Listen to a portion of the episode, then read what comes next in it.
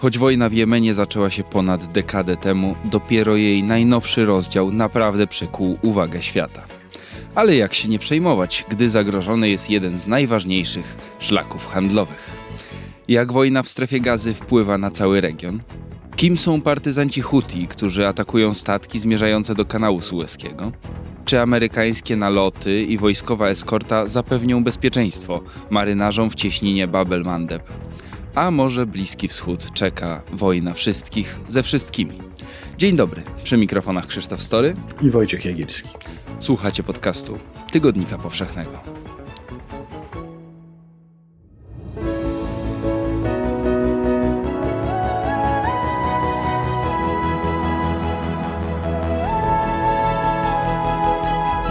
Podcast Tygodnika Powszechnego. Weź, słuchaj.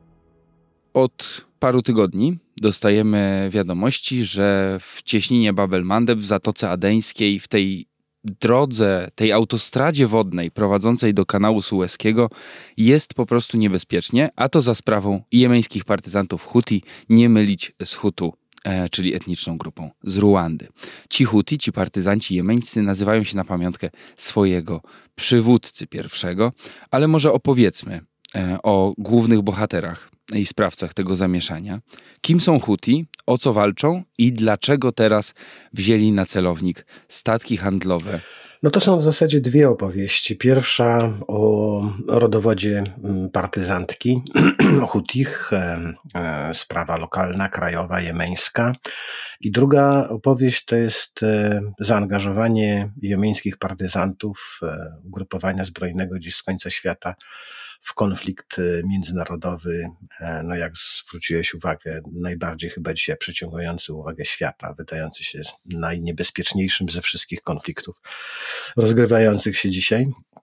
E, ta pierwsza historia, rodowód Hutich, to historia Jemenu, czy powiedzmy tych ziem, które dzisiaj stanowią Jemen, bo historia Jemenu też była bardzo i ciekawa, i, i, i złożona. Przez wiele stuleci, prawie tysiąc lat, e, ziemiami, które dzisiaj stanowią północny Jemen, rządzili Zajdyci, wyznawcy mm, praprawnuka Mahometa, Zajda ibn Alego, odłamu szyizmu. Szyici to stronnicy Alego, czyli zięcia e, Mahometa. E, do rozłamu na szyitów, sunnitów doszło po śmierci proroka. E, szyici byli zwolennikami, by jego następcą został zięć Ali. Sunnici uważali, że następcy proroka powinni wybierać uczeni w piśmie. No ten podział ma wpływ na dzisiejszy stan rzeczy na całym Bliskim Wschodzie, także w Jemenie.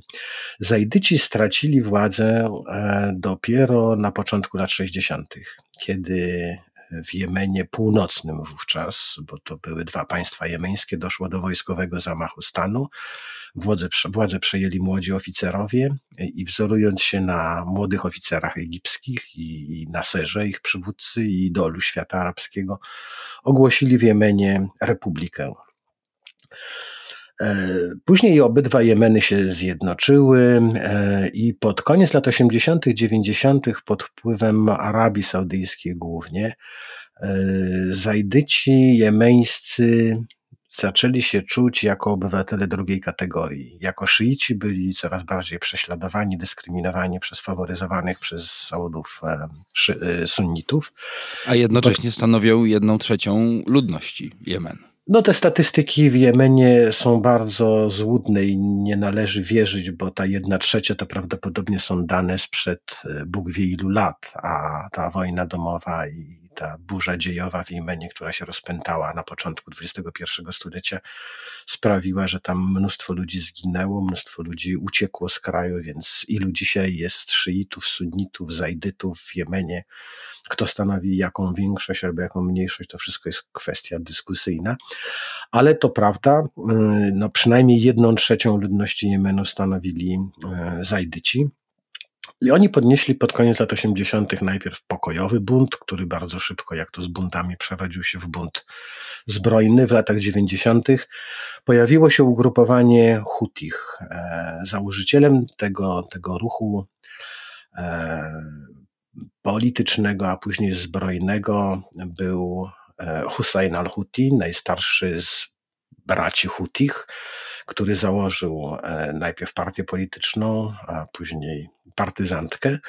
W 2004 roku e, Hussein al-Huti zginął w potyczce z wojskiem jemeńskim i odtąd e, schedę po nim przejęli bracia. Dzisiaj przywodzi Hutim młodszy z braci Abdu Malik, to wciąż jest pan jak na polityka bardzo młody, bo rocznik 79. I z ugrupowania lokalnego Huti, co takiego prowincjonalnego wręcz, upominającego się zupełnie o sprawy prowincjonalne, y, rośli, wyrastali na coraz bardziej siłę poważną. W 2011 roku, e, kiedy przez cały świat arabski przytoczyła się, mm, przytoczyły się uliczne rewolucje nazwane potem arabską wiosną, E, ta, zahaczyła ta wiosna także o Jemen i tam do wystąpień przeciwko ówczesnemu dyktatorowi wojskowemu przyłączyli się także Huti, a jako ugrupowanie najbardziej zaprawione w walce i za, zdyscyplinowane, przejęło bardzo szybko, może nie kontrolę, ale pierwsze role w tym, w tym buncie przeciwko dyktatorowi i obalili dyktatora. Natomiast e, e, za sprawą Arabii Saudyjskiej i jej zachodnich sojuszników nie zostali dopuszczeni jakby do stołu, mm, za którym, na którym była dzielona władza. E, Saudyjczycy nie ufali Hutim jako szyitom, a Zachód, który wtedy był zaangażowany w dwie wojny na Bliskim Wschodzie, na bliższym Bliskim Wschodzie, czyli w Iraku i dalszym w Afganistanie, no Afganistan to jednak nie Bliski Wschód, e, więc przepraszam, e, ale mając te dwie wojny mm, którymi musieli się zająć, e, starali się e, przywódcy Zachodu za wszelką cenę unikać jakichś kolejnych konfliktów, zadrażnień, przede wszystkim wszelkich rzeczy, które by mm, zniechęciły albo nieufnie do nich nastawiły ich bliskowschodnich sojuszników z Arabią Saudyjską na czele. Więc Arabia Saudyjska powiedziała, że Huti w Jemenie są paskudni, bo są szyitami, a jak szyitami to wiadomo, że są także irańscy ajatollahowie, więc nie należy ich do władzy dopuszczać. I Zachód posłuchał, ale Huti, którzy się poczuli oszukani, e, podnieśli kolejną rebelię, w 2014 roku zaatakowali już stolicę kraju i ją zajęli, przejęli władzę, wybuchła wojna domowa, dlatego że Arabia Saudyjska ujęła się. No właśnie, ta wojna szybko przestała być domowa, bo państwa ościenne, no na czele z Arabią Saudyjską, posłały swoje wojska do Jemenu. Wojna lokalna jemeńska, znaczy w zasadzie wojny jemeńskie nigdy nie były tak naprawdę wyłącznie sprawami Jemeńczyków, dlatego że będąc południowym sąsiadem Arabii Saudyjskiej, e, zawsze gdzieś tam ten cień Saudów się pojawiał. E, władcy Arabii Saudyjskiej nie, nie mogli sobie pozwolić na to, żeby gdzieś na ich rubieżach działy się rzeczy, które w ich przekonaniu im zagrażały, a zagrażały tym bardziej, że w latach 70. w południowym Jemenie, czyli tym jednym z dwóch jemeńskich państw, rządzili ludzie, którzy wzorowali się na mm, na Związku Radzieckim czy na rozwiązaniach komunistycznych, a w każdym razie byli klientami Moskwy. Na północy rządzili republikanie, oficerowie wzorujący się na Naserze, również przeciwniku monarchii, który zresztą swojego króla egipskiego obalił, więc Saudowie zawsze nam się w tej jemeńskiej sprawy mieszali i Jemen traktowali jako, no trochę tak traktowali Jemen, jak Rosja zawsze traktowała Polskę, że kura to może i ptak, ale przecież nie taki ptak jak inne, jak inne ptaki. Po rosyjsku to się mówiło, że kurica nie ptice, Polsza nie zagranica, więc Jemen był taką kuricą dla, dla Saudów. Ale rzeczywiście w 2014 roku te, te, te, ta, ten marsz Hutich na Asanę, przejęcie przez nich władzy w stolicy kraju zbiegł się z intronizacją młodego księcia koronnego w Arabii Saudyjskiej, Mohameda ibn Salmana Młody Mohamed postanowił się wykazać przed rodziną, przed poddanymi i jako minister obrony wyznaczony przez tatę natychmiast krzyknął wojsko i uznał, że nic tak dobrze nie robi przyszłemu władcy, jak e, krótka, zwycięska wojna gdzieś u małego sąsiada. Był przekonany, że wygrano, bo Saudyjczycy mieli najdoskonalszy oręż na całym Półwyspie Arabskim, a mieli przeciwko sobie od zbieraninę jakichś tam partyzantów z prowincji, więc wynik tego, tego starcia wydawał się Saudyjczykowi oczywisty. No i bardzo, bardzo gorzko się rozczarował, tak samo jak rozczarowali się Amerykanie w Afganistanie, Rosjanie w Afganistanie, Brytyjczycy w Afganistanie, Francuzi w Algierii, wszyscy, którzy, którym się wydawało, że partyzantom, partyzantów można rozgonić, rozpędzić, wystarczy głośno huknąć, uderzyć pięścią w stół. Każda partyzancka wojna prędzej czy później wykrwawia tego, który do niej staje, a nie jest partyzantem. Więc to samo stało się z Saudyjczykami. A Saudyjczycy do wojny jemeńskiej skrzyknęli sporą koalicję, bo nie chcieli sami ponosić odpowiedzialności za to, co się w Jemenie miało dziać. E, poprosili do udziału Egipt, swojego najważniejszego sojusznika na Bliskim Wschodzie, e, Bahrain, który zawsze robi to, co Arabia Saudyjska e, mu każe, a także Emiraty, Zjednoczone Emiraty Arabskie, które wybijają się coraz bardziej na niezależność od Saudów, ale wtedy przyłączyli się do, do, do, do Arabii Saudyjskiej w tym najeździe. Zresztą w tym najeździe na Jemen uczestniczyła także zachodnia koalicja, Zachód, który wspierał Saudów, uznając, że w Jemenie mamy do czynienia z taką hybrydową wojną wydaną, prowadzoną przez irańskich ajatollahów. E, to nigdy nie była prawda, to była propaganda Saudów albo obsesja Zachodu na punkcie irańskich ajatollahów, czy też rzekomej wszechmocy irańskich ajatollahów, bo kiedy Huti podnosili bunt, w Teheranie owszem patrzono na nich życzliwiej, ale życzliwiej tylko dlatego, że ich ruch wydawał się szkodzić Saudom. Natomiast Zajdyci przez irańskich ajatollahów byli traktowani, czy byli uważani za jeszcze gorszych od szczepieńców, od prawdziwej wiary, jak sunnici. Więc e, Iran tak na dobrą sprawę zaangażował się w jemeńską wojnę dopiero kiedy wydała tą wojnę Arabia Saudyjska, ale no właśnie mamy kolejnego patrona jemeńskiej wojny, Iran, który wkroczył i próbował toczyć zastępczą wojnę w Jemenie przeciwko Arabii Saudyjskiej, którą uważał i chyba dalej uważa za swoją główną rywalkę, aczkolwiek dzisiaj ta rywalizacja nie toczy się już na żadnym polu bitwy, nawet zastępczym, tylko raczej w politycznych mm, gabinetach, kuluarach. Trzecim patronem okazały się Zjednoczone Emiraty Arabskie, które mm, owszem przystały do koalicji saudyjskiej, ale w Jemenie faworyzowały swoich ulubieńców, czyli e, ludzi z południa kraju, z Adenu, którzy walczyli i przeciwko e, Hutim, i przeciwko rządowi wspieranemu przez, przez Saudyjczyków i najchętniej ogłosiłyby niepodległość Adenu i, i okolic, a na tym e, szejkom z Dubaju, Abu Zabi zależy najbardziej,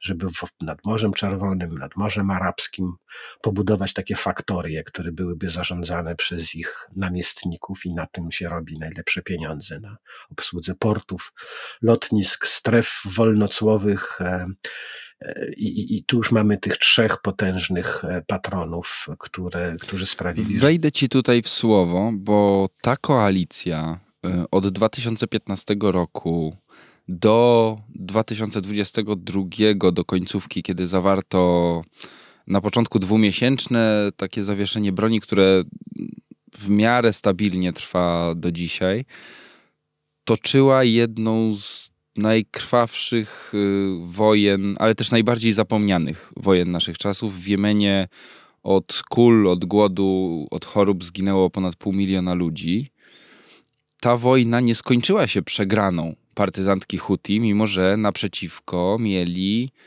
tak uzbrojoną, tak bogatą, dysponującą takimi funduszami koalicję. Teraz wytłumacz mi, jak, jak ci, ci partyzanci y, stawili czoła całej potędze Arabii Saudyjskiej. Ta wojna jemeńska rzeczywiście toczyło się, toczyła się mm, nieco z dala od Europy ale nie zgodziłbym się, że zupełnie była zapomniana, czy że była pomijana. Owszem, to, co się działo na początku w roku 2014-2015 w Ukrainie, bardziej przykuwało uwagę naszego świata, zwłaszcza tego naszego, naszego, najbliższego nam. Mm, ale barbarzyński sposób, w jaki ta wojna w Jemenie była prowadzona, sprawił, że ona nigdy nie znikała z czołówek e, gazet, stacji telewizyjnych. Owszem, obrazy były bardzo fragmentaryczne, dlatego że dziennikarze nie mieli do tej wojny dostępu. Zresztą mają ten dostęp coraz bardziej ograniczony do wszelkich e, wojen. Politycy robią wszystko, żeby dziennikarzy wykluczyć jako e, niepotrzebnych świadków. Ale mówiło się i o tych e, dywanowych bombardowaniach, i to mówiło się wiele które, tych bombardowaniach saudyjskich, które niszczyły wszystko, co, się, co było do zniszczenia e, w Jemenie. I nie tylko w tej części, którą, którą kontrolowali partyzanci Huti, bo Huti szybko przejęli kontrolę nad całym północnym e, zachodem mm, kraju. E, mówiło się o głodzie, który zapanował w Jemenie, o katastrofie humanitarnej, największej współczesnej katastrofie humanitarnej. To dowodem na to, że mówiło się o wojnie w Jemenie jednak wiele, było choćby to, że gdy Joe Biden został wybrany na prezydenta, jedną z pierwszych jego decyzji było mm, wykreślenie czy unieważnienie decyzji poprzednika, czyli Donalda Trumpa, który wpisał jemeńskich Hutich na listę mm, międzynarodowych terrorystów. Trump, który nie miał bladego pojęcia o Bliskim Wschodzie i o niewielu sprawach tak naprawdę poza swoimi biznesowymi pojęcie ma, e, zrobił to tylko i wyłącznie dlatego, że żądali od tego od niego Saudyjczycy. E, Biden wykreślił Hutich z tej listy, e, czarnej listy, nie dlatego, żeby miał dla Hutich jakąś sympatię, czy też, żeby sam jakoś wyjątkowo dobrze rozeznawał się w sprawach Bliskiego Wschodu, ale zrobił to na prośbę, na żądania organizacji pomocowych, które twierdziły, że jeśli którakolwiek ze stron konfliktu jemeńskiego będzie uważana czy uznawana przez świat za terrorystów, to nie będzie można pomagać ludności cywilnej, a to ludność cywilna zawsze jest e, naj, naj, naj, najgorszą ofiarą tych e, wojen rozpętywanych wszędzie w świecie, a w Jemenie była nie tylko ofiarą, ale też zakładnikiem, bo Huti prowadzi wojnę partyzancką równie bezwzględnie co Saudyjczycy swoje bombardowania i e, pomoc żywnościową albo głód e, traktowali jako mm, równoprawny oręż z e, atakami rakietowymi czy, czy, czy, czy odpieraniem tych bombardowań saudyjskich.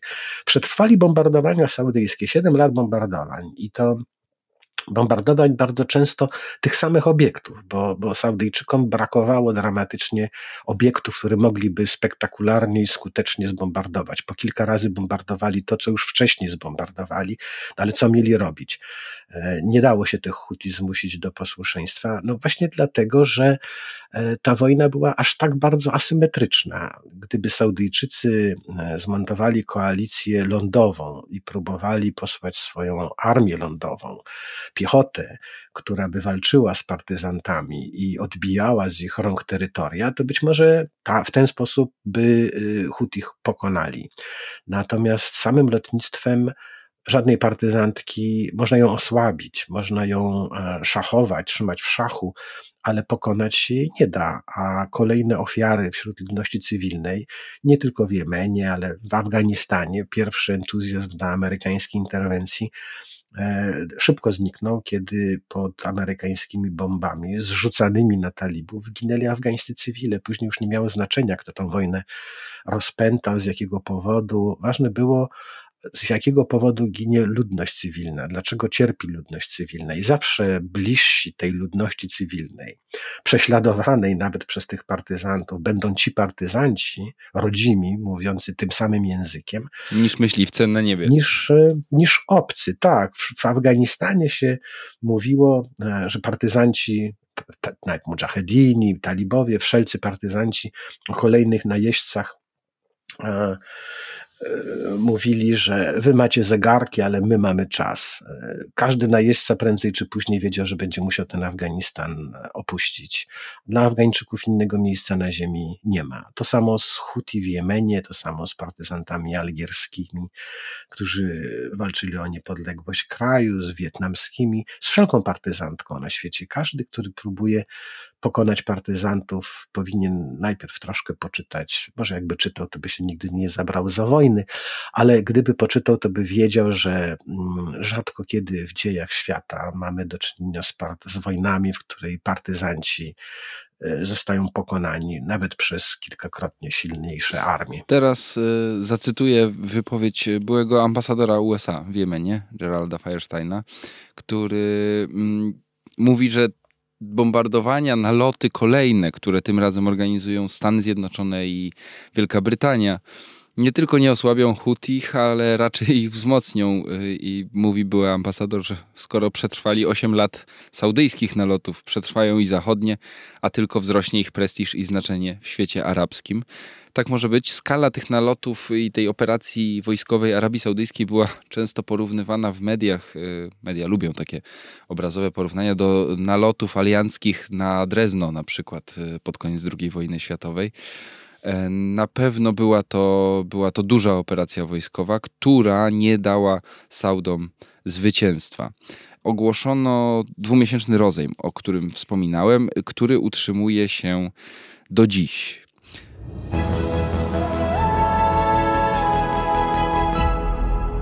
Podoba Ci się podcast? Słuchasz go bezpłatnie dzięki patronom i patronkom podcastu Tygodnika Powszechnego. Sprawdź korzyści na patronite.pl. I w tym momencie y, przeskakujemy do czasów dzisiejszych, a nawet bardzo dzisiejszych, bo dosłownie my ten podcast nagrywamy 23 stycznia rano we wtorek. On do Was trwa, trafi w czwartek rano, natomiast dosłownie kilka godzin przed tym, jak ja wypowiadam te słowa, e, miała miejsce kolejna seria nalotów brytyjsko-amerykańskich. 60 e, celów e, w 28 miejscach zostało namierzonych i zniszczonych. A powodem jest to, że Houthi zaczęli zagrażać światowemu handlowi i żegludze w jednej z najbardziej popularnych, najchętniej uczęszczanych dróg wodnych na świecie. No bo tuż przy wybrzeżu Jemenu yy, przez cieśninę Babelmandeb prowadzi droga do kanału Sueskiego, najkrótsza droga morska z Azji do Europy. Jakim dzisiaj zagrożeniem dla tej drogi wodnej, dla statków tam pływających są Huti i dlaczego te statki znalazły się na ich celowniku? Huti ogłosili, że będą strzelać do statków e, płynących przez cieśniny Babelmandeb i Morze Czerwone e, do izraelskich portów. Miało to być, miała to być, miał być to odwet za izraelski e, atak na strefę gazy. Te ataki na statki handlowe miały wymusić na Izraelu zniesienie blokady strefy gazy dopuszczenie do strefy gazy pomocy humanitarnej. E, wreszcie mm, przymuszenie Zachodu, żeby przymusił swojego sojusznika bliskowschodniego Izrael do zaprzestania e, tej wojny w strefie gazy. Mm, na początku te słowa Hutich potraktowano jako od taką przechwałkę, pogróżkę rzuconą przez znów prowincjonalnych partyzantów, ale od połowy listopada Huti y, zaczęli rzeczywiście tych statków strzelać. I sprawa stała się poważna, bo na początku próbowano z Hutimi mm, negocjować.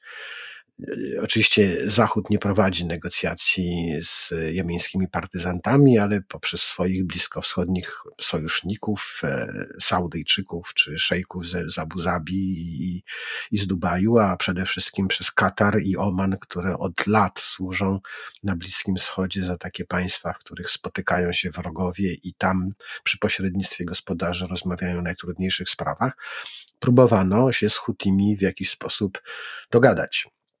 Wzywano ich do wstrzemięźliwości, bo przypominano, że wojna w Jemenie, wojna domowa przecież jeszcze nie jest zakończona. Trwają negocjacje, że rozejm to jeszcze nie jest trwały pokój. I że to wszystko może jemeńskiemu pokojowi zagrozić, ale Huti, no właśnie, może jako politycy z prowincji, nie poddawali się tym wyzwaniom do takiej dyplomatycznej hipokryzji. No to były momentami bardzo zuchwałe ataki, nie tylko rakietowe, ale też y, statek y, należący do jednego z izraelskich miliarderów, y, statek handlowy Galaxy Leader, który wiózł bodajże samochody osobowe, został przejęty wraz z załogą przez partyzantów, którzy wylądowali na jego pokładzie takimi lekkimi śmigłowcami. To mm, ten film obiegł bardzo szybko całą sieć internetową. No i to trwa do dzisiaj. Angażuje dzisiaj y, dość spore siły też y, amerykańskie i brytyjskie. Stoją, e, stoi kilka wojennych statków amerykańskich w, w okolicach cieśniny Babel-Mandeb, w tym jeden lotniskowiec ale nie widać, żeby Huti mieli się wycofać pod tymi wszystkimi żądaniami. Pytanie, jaki, jaki mają partyzanci z Jemenu w tym interes? I tutaj też pytam o rolę Iranu, no bo Iran często się stawia w roli takiego prowadzącego tą antyizraelską koalicję, finansującego i Hamas, i Hezbollah, i właśnie Hutich my nie przeceniamy tej roli, bo ty ją wcześniej troszeczkę tak pomniejszyłeś. E, pomniejszyłem, ale w czasach, kiedy ta rola była znacznie mniejsza. Iran wkroczył e, do jemeńskiej wojny w roku 2014-2015 i od tego czasu rola Iranu e, z każdym rokiem rośnie, wzrasta. To raczej jemeńscy Huti ziranizowali się, czy sperszczyli, a przede wszystkim nabrali takiego ich spojrzenie na świat stało się bardziej spojrzeniem przypominającym e, to, co widzą z Teheranu ajatollahowie irańscy, niż na odwrót. Ale wciąż e, nie wolno traktować Hutich jako zwykłe irańskie marionetki, jako partyzancki czy polityczny twór stworzony w Teheranie, wymyślony w Teheranie, tak jak to ma miejsce, jak to się rzecz ma z libańskim Hezbollahem, czy palestyńskim Hamasem, czy też e, szyickimi partyzantkami i ugrupowaniami politycznymi w Iraku i w Syrii.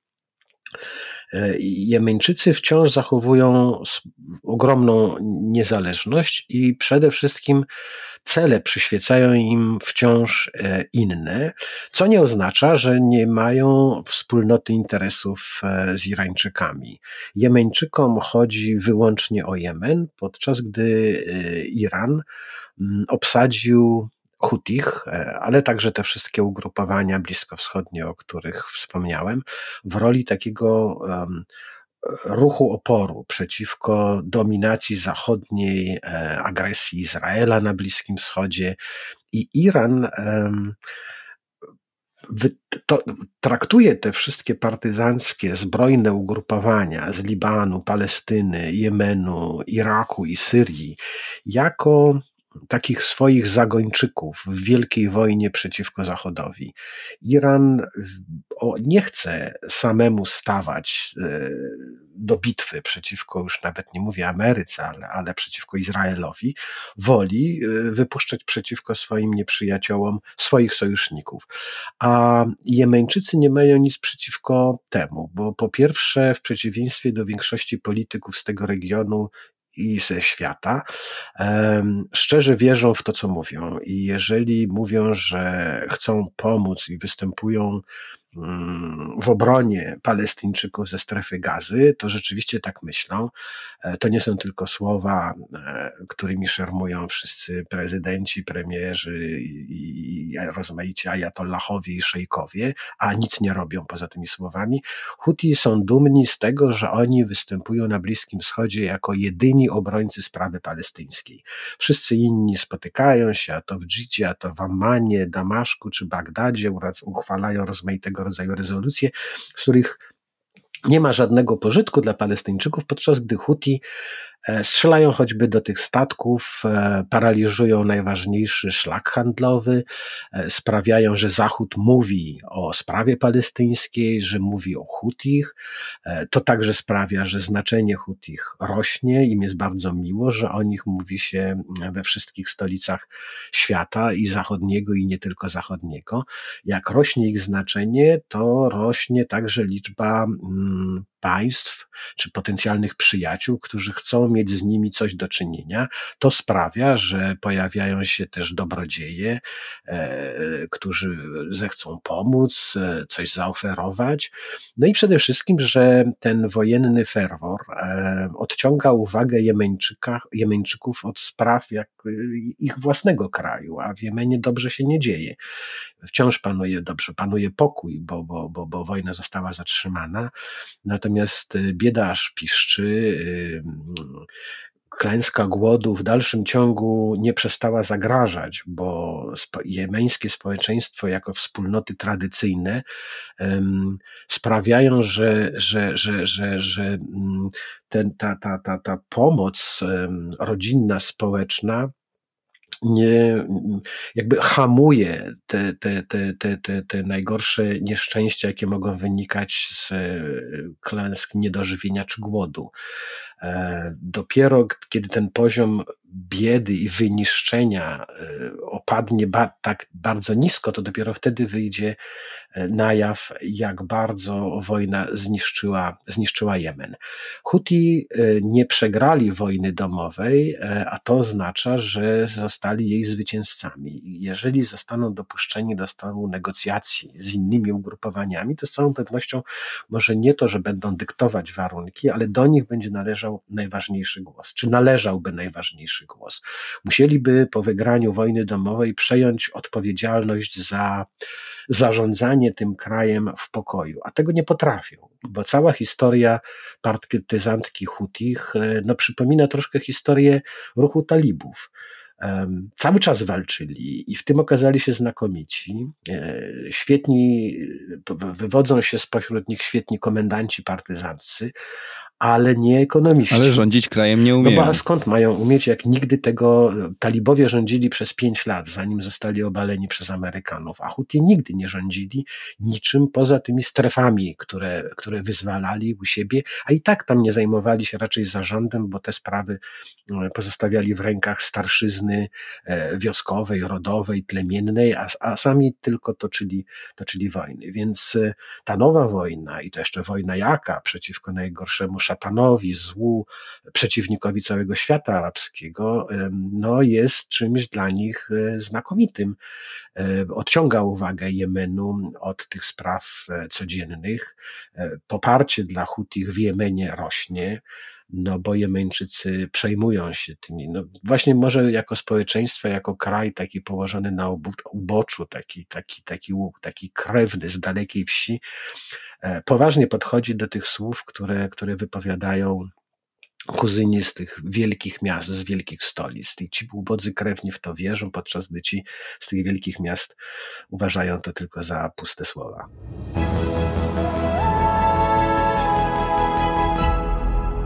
Kup Tygodnik Powszechny na stronie tygodnikpowszechny.pl i sprawdź swoją zniżkę z kodem podcast. Wspomniałeś o sytuacji ekonomicznej i tutaj bym się chciał zatrzymać, bo to, co się dzieje na wodach cieśniny Babel-Mandeb, ma wpływ nie tylko na Jemen, nie tylko na Izrael, nie tylko na sąsiednie kraje, ale też na całą światową gospodarkę. Ja otworzyłem w międzyczasie stronę, mm, która pozwala śledzić ruch statków i przez y, tą autostradę do kanału Sueskiego jest całkiem spory ruch. E, statki e, płyną, ale nie jest to chyba w tym momencie jeszcze ruch normalny. Jak wygląda ta sytuacja e, i, i jakie konsekwencje ma dla świata zaburzenie żeglugi na tamtych wodach?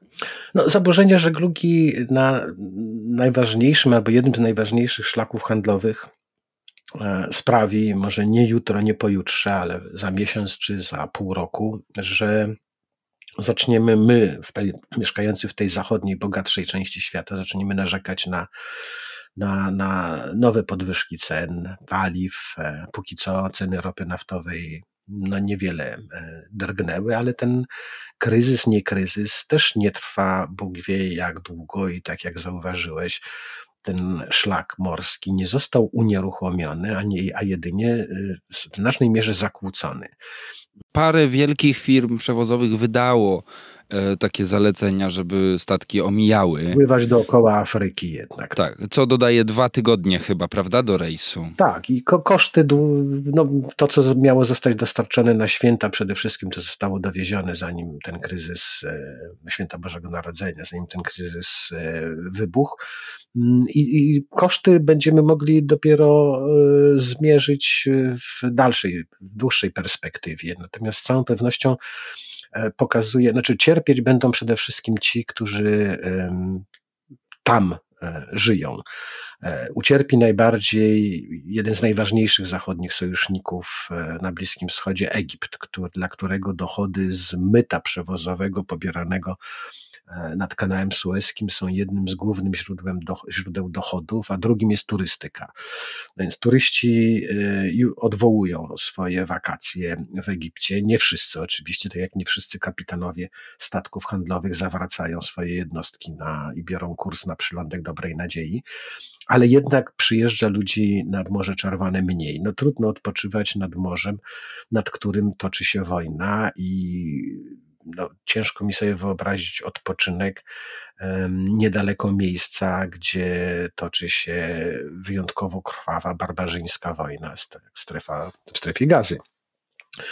E, dochody z, pobierane z opłat e, nad, nad kanałem sueskim spadły w Egipcie o połowę, a Egipt przeżywa to w takim szczytowym okresie to było 7 miliardów dolarów rocznie, żebyśmy znali skalę. No to to jest brakujące parę miliardów. No, to nie są małe pieniądze, to nie są opłaty za autostrady. Dla Egiptu te pieniądze są niezwykle ważne, dlatego że państwo egipskie przeżywa głęboki kryzys i już jest zadłużone. I pogłębianie się tych kłopotów gospodarczych, no jak zwykle prowadzi, czy stwarza ryzyko jakichś wystąpień buntów społecznych, e, ryzyka kolejnej rewolucji ulicznej, destabilizacja polityczna, no w tym momencie w Egipcie e, to jest coś, co z punktu widzenia Zachodu no, no, no, no, kojarzy się jak najgorzej. Z punktu widzenia Egipcjan może niekoniecznie, bo, bo marna to stabilizacja, która oznacza biedę i dyktaturę, ale my na Zachodzie kierujemy się innymi, innymi, innymi względami. Cierpią wszystkie kraje y, z Morza Czerwonego, cierpi Izrael. Wydaje się, że najprostszym rozwiązaniem, jedynym, który mogło, które, które ten kryzys e, może rozładować, jest e, przerwanie e, wojny w strefie gazy albo wygranie jej przez którąś ze stron. No trudno się spodziewać, żeby Palestyńczycy wygrali, pokonali armię izraelską. Zwycięstwo armii izraelskiej w strefie gazy, zwycięstwo militarne też nie oznacza świętego spokoju. Więc przerwanie tej wojny które też trudno jest sobie dzisiaj wyobrazić, wydaje się jedynym sposobem e, zaradzenia tym kłopotom, które z tej wojny wynikają, ale obecny rząd Izraela jest równie, równie nie słucha swoich zachodnich e, sojuszników, jak, e, jak jemeńscy Huti.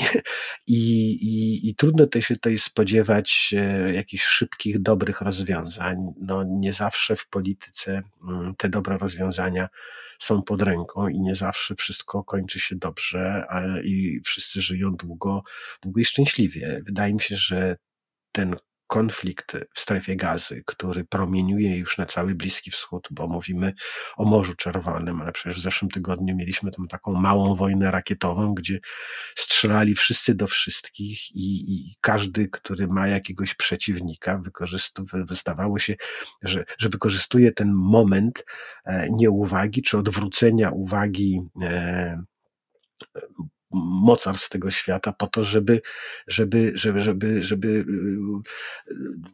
dosięgnąć tych, których uważa za nieprzyjaciół.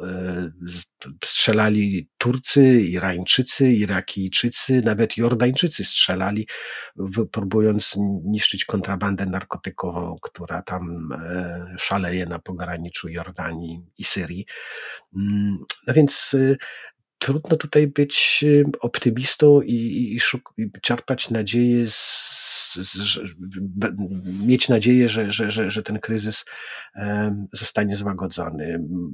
No, można jeszcze pokładać tę nadzieję w pragmatyzmie partyzantki jemeńskiej. Chyba to jest jedyne. Oni znani są, owszem, z takiej zapalczywości to jedno, z tego, że biorą dosłownie, bo jeszcze może nie zrazili się polityką, władzą, bo nigdy nie rządzili, więc e, nie ma w nich tego politycznego zakłamania, politycznego, dyplomatycznego, ale zawsze, podobnie jak zresztą partyzanci afgańscy, ja często te mm, analogie robię, ale rzeczywiście e, ci Huti jemeńscy przypominają mi afgańskich partyzantów,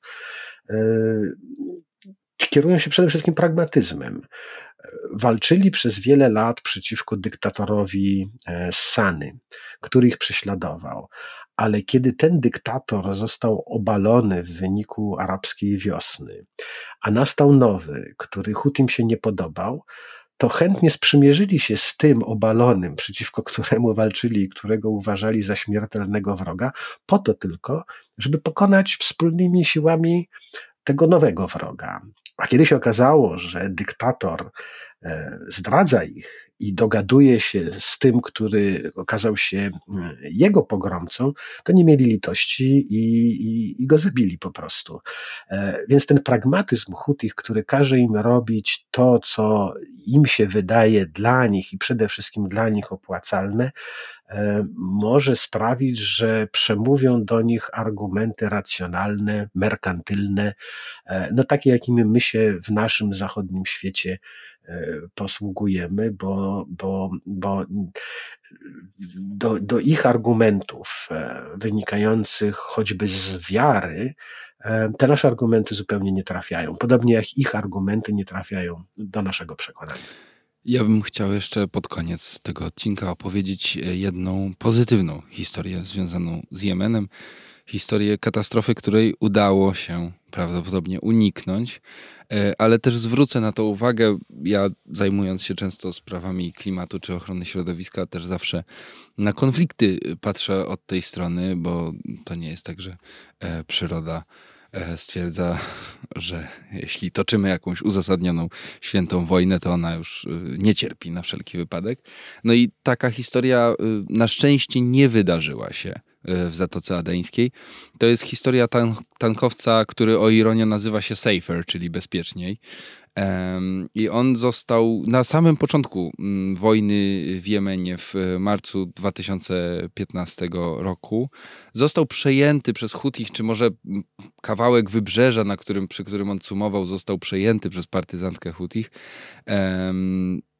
W ładowniach miał ponad milion y, baryłek ropy. I nie za bardzo tą ropę można było sprzedać ze względu na sankcje, ze względu na trwające konflikty. Nie za bardzo można było tym statkiem pływać ze względu na jego coraz gorszy stan. E, I on spędził lata, 8 e, lat stojąc na tym kotwicowisku, e, na tej redzie i rdzewiejąc. Przez lata nie udawało się zorganizować operacji, która miałaby ropę wypompować z tego sypiącego się statku. E, szacowano, że w momencie jakiejś katastrofy tej ropy może się wylać cztery razy więcej niż z tej słynnej, e, niesławnej w zasadzie katastrofy statku Exxon Valdez e, przy wybrzeżach e, Alaski. E, no i to jest dobra wiadomość, że w 2023 roku udało się e, zaparkować obok Safer drugi statek i ten ponad milion baryłek ropy pod nadzorem Organizacji Narodów Zjednoczonych e, za dziesiątki milionów dolarów ta operacja kosztowała, natomiast udało się ten niebezpieczny ładunek wydobyć. Pytanie, takie katastrofy nam właśnie nie grożą w momencie, w którym ktoś zaczyna strzelać na największej, najbardziej uczęszczanej drodze wodnej świata I tu bym cię jeszcze na koniec zapytał o to, co robią teraz Stany Zjednoczone i Wielka Brytania. Czy te naloty w ogóle mają szansę jakkolwiek załagodzić sytuację?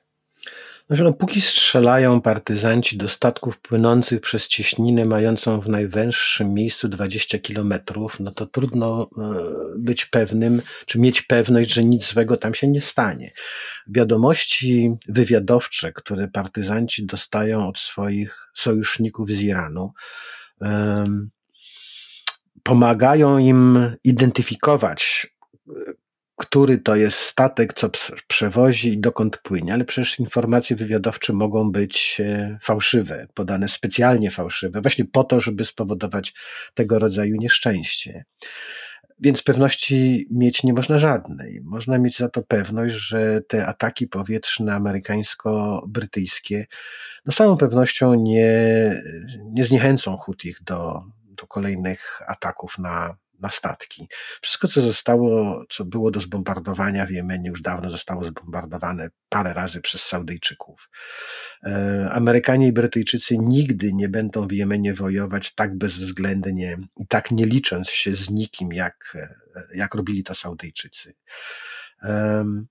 Te oręż, ten oręż, y, przy pomocy którego mm, partyzanci jemeńscy atakują statki, też jest trudny do zlokalizowania, a w Jemenie już od lat, jeśli nie od dziesięcioleci, no może dziesięcioleci nie, ale od lat nie działają żadne, mm, żadne siatki wywiadowcze zachodnie. Jemen został e, zapomniany. Nie ma kto wskazywać celów, a satelity też w tej wojnie asymetrycznej okazują się, czy mogą okazywać się e, zawodne. Ta wojna asymetryczna zresztą sprawia, że z najnowocześniejszej broni, kosztującej Bóg wie ile milionów dolarów, strzelamy do e, Toyoty pick-upa, na której jest zamontowana wyrzutnia E, dronu e, kamikadze dostarczonego przez Iran.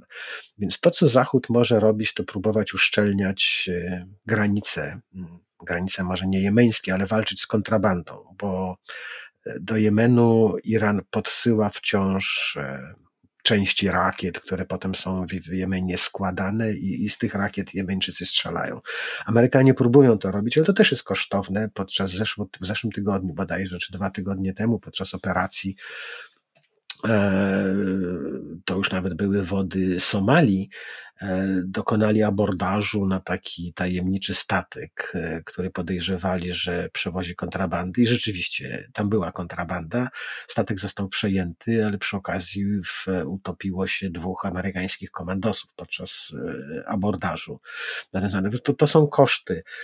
Stany Zjednoczone nie mogą sobie pozwolić na to, żeby dać się wciągnąć w jakiś poważniejszy konflikt na Bliskim Wschodzie i w ogóle jakikolwiek konflikt po wojnach w Afganistanie i w Iraku Zwłaszcza, że ten rok to jest rok wyborczy i każda piękna katastrofa poniesiona gdziekolwiek niweczy szansę Joe Bidena na reelekcję. Mm, więc będą wystrzegać się, jak będą mogły. Nadzieja, bo mówiłeś o nadziei, więc nadzieja jest też ja czerpię nadzieję z tego, że ani Zachód, ani Iran tej wielkiej wojny nie chce.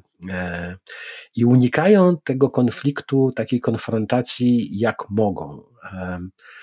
Myślę, że póki tak to się będzie toczyło, to, to, to, to nie grozi nam nic poważniejszego niż to, co, z czym mamy do czynienia na Morzu Czerwonym dzisiaj.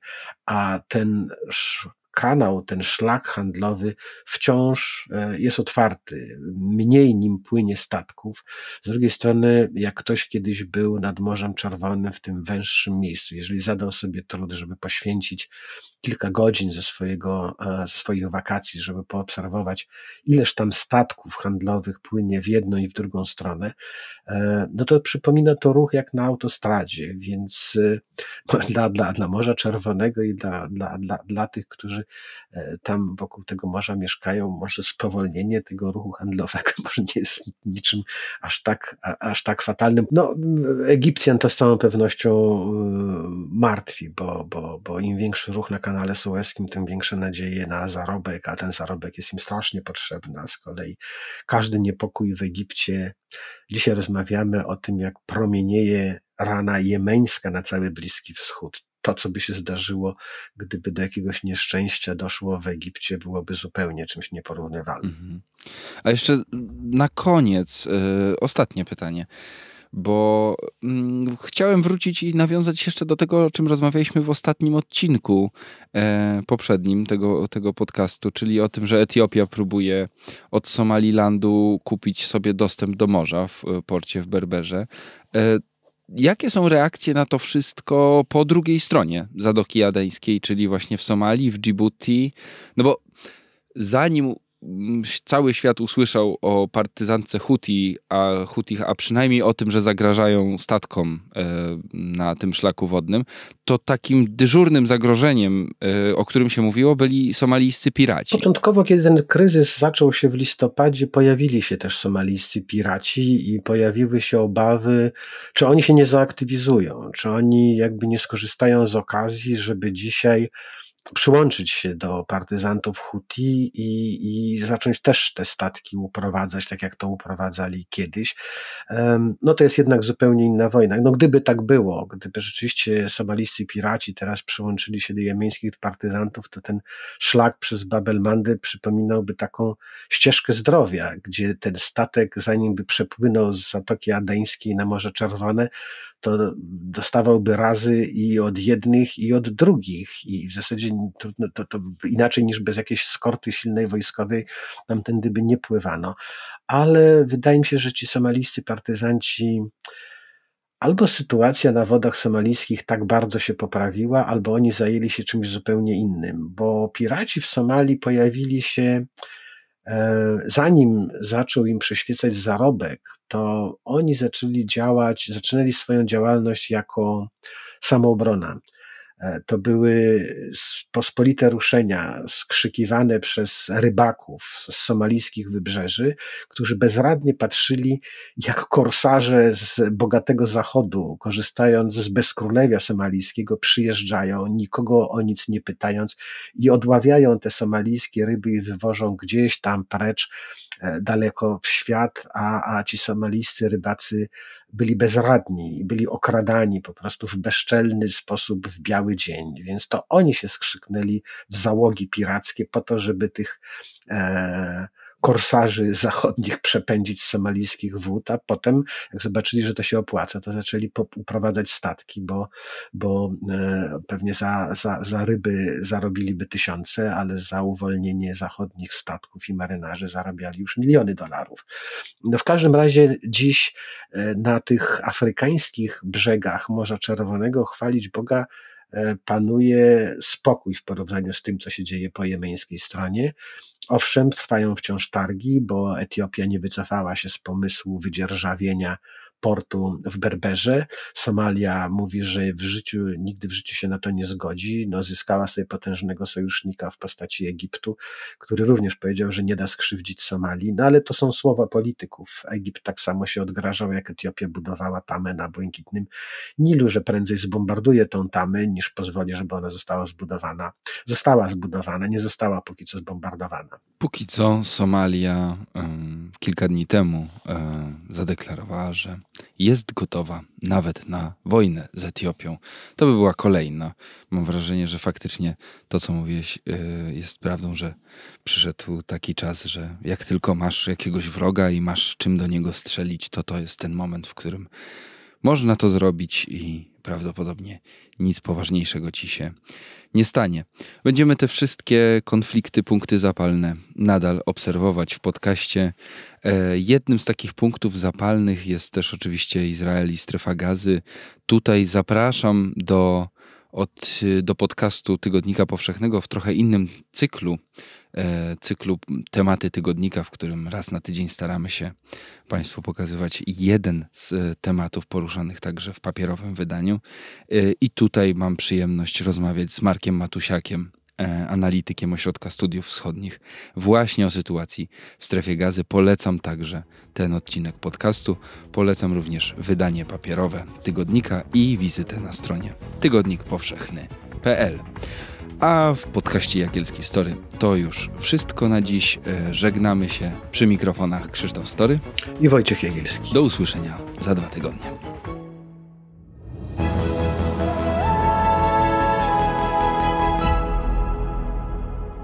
Dziękujemy za wysłuchanie podcastu powszechnego. Teraz zapraszamy na www.tygodnikpowszechny.pl, gdzie znajdziesz więcej materiałów pisma niezależnego dzięki swoim czytelniczkom i czytelnikom. Weź, czytaj i rośnij z nami.